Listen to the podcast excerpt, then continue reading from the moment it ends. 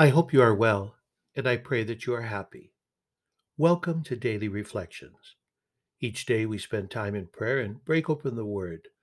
I'm Father John, and this podcast is meant to, to guide us and challenge us to grow in our relationship with Jesus and with one another.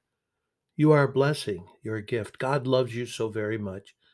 And I just want to thank you today for um, joining me on this Friday of the 11th week in ordinary time. And we begin with Psalm 132, verse 11, 12, 13 to 14, 17 to 18. The Lord has chosen Zion for his dwelling.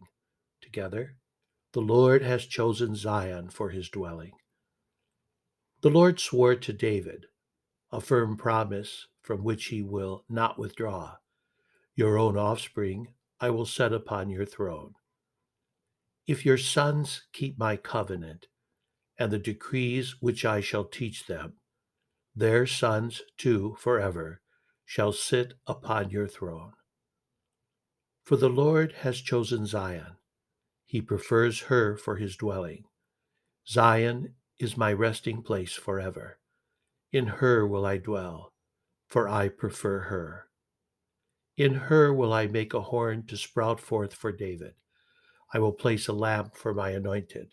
His enemies I will clothe with shame, but upon him my crown shall shine.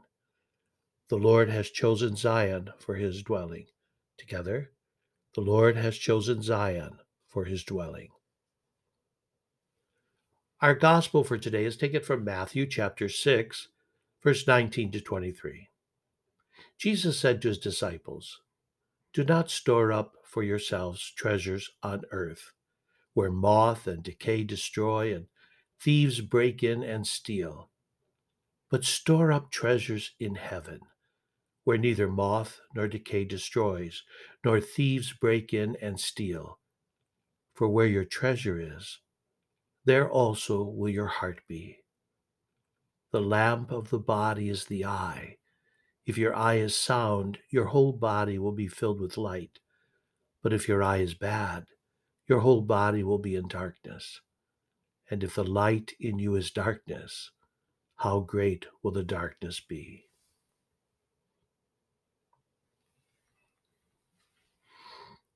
Today we hear, For where your treasure is, there also will your heart be. Take a moment and look at your credit card bills. What did you buy? And why did you buy what you bought? Perhaps you buy food or clothes, the necessities of life. But what are the things that are truly important to you? Necessities are one thing, but where is your heart? In possessions, money, fancy things, things that do not last. So, what treasures would we avoid, and what treasures should we seek? In our gospel, we hear, Do not store up for yourselves treasures on earth, where moth and decay destroy and thieves break in and steal. We tend to have a preoccupation with treasures that can be destroyed or, or rot away. Thieves want those kinds of treasures. What belongs to this world, I can guarantee you, will be lost. Jesus warned against a preoccupation with anything that can be destroyed. My friends, we must not treasure anything that will not last. The issue here is clear and direct. If you set your heart on material possessions, you will surely be disappointed because you will eventually lose it all. Even if you purchase the best alarm system, you will not be able to save earthly treasures. Even if you keep it until you die, you will end up leaving it behind with your heart. Think about it. You are left with nothing, and the end is only death. So please, my friends, do not look for your security in the wrong places. So those are treasures on earth. But there is another possibility. Let's turn our attention to treasures from heaven. We hear today, but store up treasures in heaven, where neither moth nor decay destroys, nor thieves break in and steal.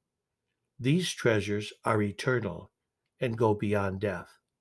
These treasures bring life.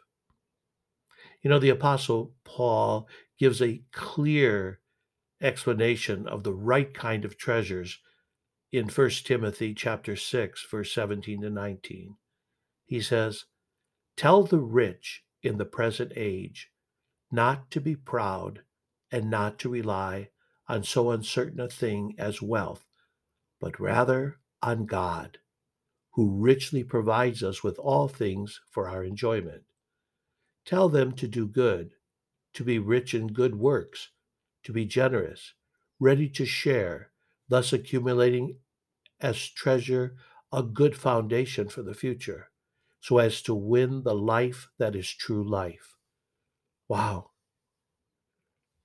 Those words are, are rather powerful. What is called for here, my friends, is is a clear desire to be Christ like in all we say, in all we do.